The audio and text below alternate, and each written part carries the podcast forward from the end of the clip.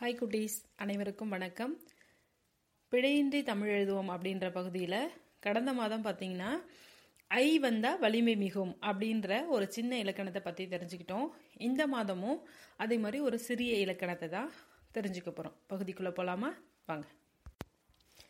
எப்பொழுதுமே துருதுருன்னு இருக்கக்கூடிய நம்ம சாரதி என்ன பண்ணனா அன்னைக்கு ரொம்ப கவனமாக ஒரே இடத்துல உட்காந்து ஏதோ கவனமாக ஒரு வேலையை செஞ்சுக்கிட்டு இருந்ததை அவங்க மாமா தூரத்துலேருந்து பார்த்துட்டு இருக்காங்க. அவங்க பக்கத்தில் போயிட்டு அவங்க மாமா சாரதிக்கிட்ட கேட்டாங்களாம் சாரதி இவ்வளோ கவனமாக எந்த வேலையை செஞ்சுக்கிட்டு இருக்க? என்ன பண்ணிக்கிட்டு இருக்க? அப்படின்னு கேட்கும்போது அதுக்கு சாரதி பதில் சொன்னானா மாமா நான் வந்து ஒரே மாதிரியாக இருக்கக்கூடிய காசுகளை தனித்தனியாக பிரித்து வச்சுக்கிட்டு இருக்கிறேன் அப்படின்னு சொன்னானா. அவனிடம் ஒரே மாதிரி இருக்கக்கூடிய காயின் அடுக்கிற சரி இது மாதிரி தமிழில் ஒரே மாதிரி ஒழிக்கக்கூடிய எழுத்துக்கள் இருக்கு அது என்னென்னு உனக்கு தெரியுமா? அப்படின்னு உங்கள் மாமா கேட்டாங்க. ஆமாம் மாமா எனக்கு தெரியும். லா லா ழா அந்த மூன்று எழுத்துக்களும் ஒரே மாதிரி ஒழிக்கும் அப்புறம் நா நா ந அந்த மூன்று எழுத்துக்களும் ஒரே மாதிரி ஒழிக்கும் கரெக்டாக ஞாபகம் வச்சிருக்க சாரதி. இந்த லா லா ழா அப்படின்ற மூன்று எழுத்துக்களும் ஒரே ஓசை உடையவை. நா நா ந மூன்று எழுத்துக்களும் ஒரே ஓசை உடையவை. கரெக்டாக சொல்லியிருக்க. ஆனால் இதுக்கான விதிகள் என்னென்னு உனக்கு தெரியுமா சாரதி? அப்படின்னு அவங்க மாமா சாரதி கிட்ட கேட்டாராம். அதற்கு அவன் மாமா இதுக்கு முன்னாடி நீங்க சொல்லி கொடுத்த டன்னகரம் ரன்னகரம் விதி எனக்கு நன்றாக நினைவில் இருக்குது. ஆனா தன்னகரத்தை பத்தி எனக்கு எந்த விதியும் தெரியாது அப்படின்னு சொன்னானா. டன்னகரனா உங்களுக்கு என்னன்னு தெரியும்னு நினைக்கிறேன்.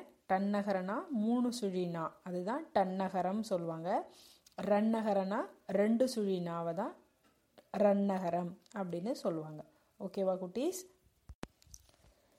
ஓகே சாரதி இன்னைக்கு நான் உனக்கு அந்த தன்னகர எழுத்தினுடைய விதியை பற்றி உனக்கு நான் சொல்லித்தரேன் வா அப்படின்னு அவங்க மாமா கூட்டிகிட்டு போனாங்களாம் இங்கே பாரு சாரதி மண்டபம் கொண்டாட்டம் அப்படின்ற மூன்று சுழி நா இருக்கு இல்லையா? டன்னகரம் அந்த ஒற்றெழுத்து ஒற்றெழுத்துனா மெய்யெழுத்து. அந்த மெய்யெழுத்தை அடுத்து உயிர்மை எழுத்து ட அப்படின்ற எழுத்து மட்டுமே கூட வரும். அதே மாதிரி தென்றல் சென்றான் அப்படின்ற ரெண்டு சுழினா இருக்கு இல்லையா? அதை எடுத்து எப்பவுமே உயிர்மை எழுத்து அந்த பெரிய ரான்னு சொல்லுவோம் இல்லையா? அந்த ரா எழுத்து மட்டுமே வரும். இந்த டன்னகரமும் ரன்னகரமும் பற்றி நம்ம முன்னாடியே படிச்சிருக்கோம் சாரதி.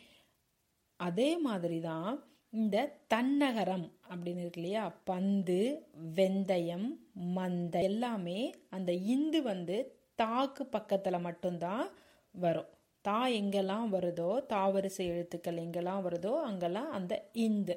அதுக்குனால தான் அது பேர் தன்னகரம் அப்படின்னு சொல்கிறாங்க இப்போ உனக்கு நல்லா புரிஞ்சிருக்குன்னு நினைக்கிறேன் சாரதி. இந்து அப்படின்ற மெய்யெழுத்து பக்கத்தில் தா அப்படின்ற உயிர்மை எழுத்து மட்டுமே. தா வரிசையை சேர்ந்த உயிர்மை எழுத்துக்கள் மட்டுமே வரும். உனக்கு நல்லா புரிஞ்சுதா அப்படின்னு அவங்க மாமா சாரதி கிட்ட கேட்டாங்களாம். ஆமாம் மாமா எனக்கு நல்லா புரிஞ்சிருச்சு. டன்னகரம் ரன்னகரம் தன்னகரம் அப்படின்ற மூன்று நாவை பற்றியும் எனக்கு தெளிவாக புரிஞ்சிருச்சு மாமா அப்படின்னு சாரதி அவங்க மாமா கிட்ட சொன்னாங்களாம் சரி வா சாரதி நானும் உன் கூட சேர்ந்து ஒரே மாதிரி இருக்கிற காயின்களை நம்ம அடுக்கி வைக்கலாம் அப்படின்னு சொல்லிட்டு அவங்க மாமாவும் சாரதியும் காயின்ஸை அடுக்க தொடங்கிட்டாங்க. என்ன குட்டீஸ் உங்களுக்கும் சாரதி போலவே இந்த மூன்று நாவும் எங்கெங்கே பயன்படுத்தணும் அப்படின்ற விதிகள் தெரிஞ்சிருக்கும்னு நினைக்கிறேன். மீண்டும் அடுத்த ஒரு சிறிய இலக்கண பகுதியோடு சந்திக்கலாம். பாய்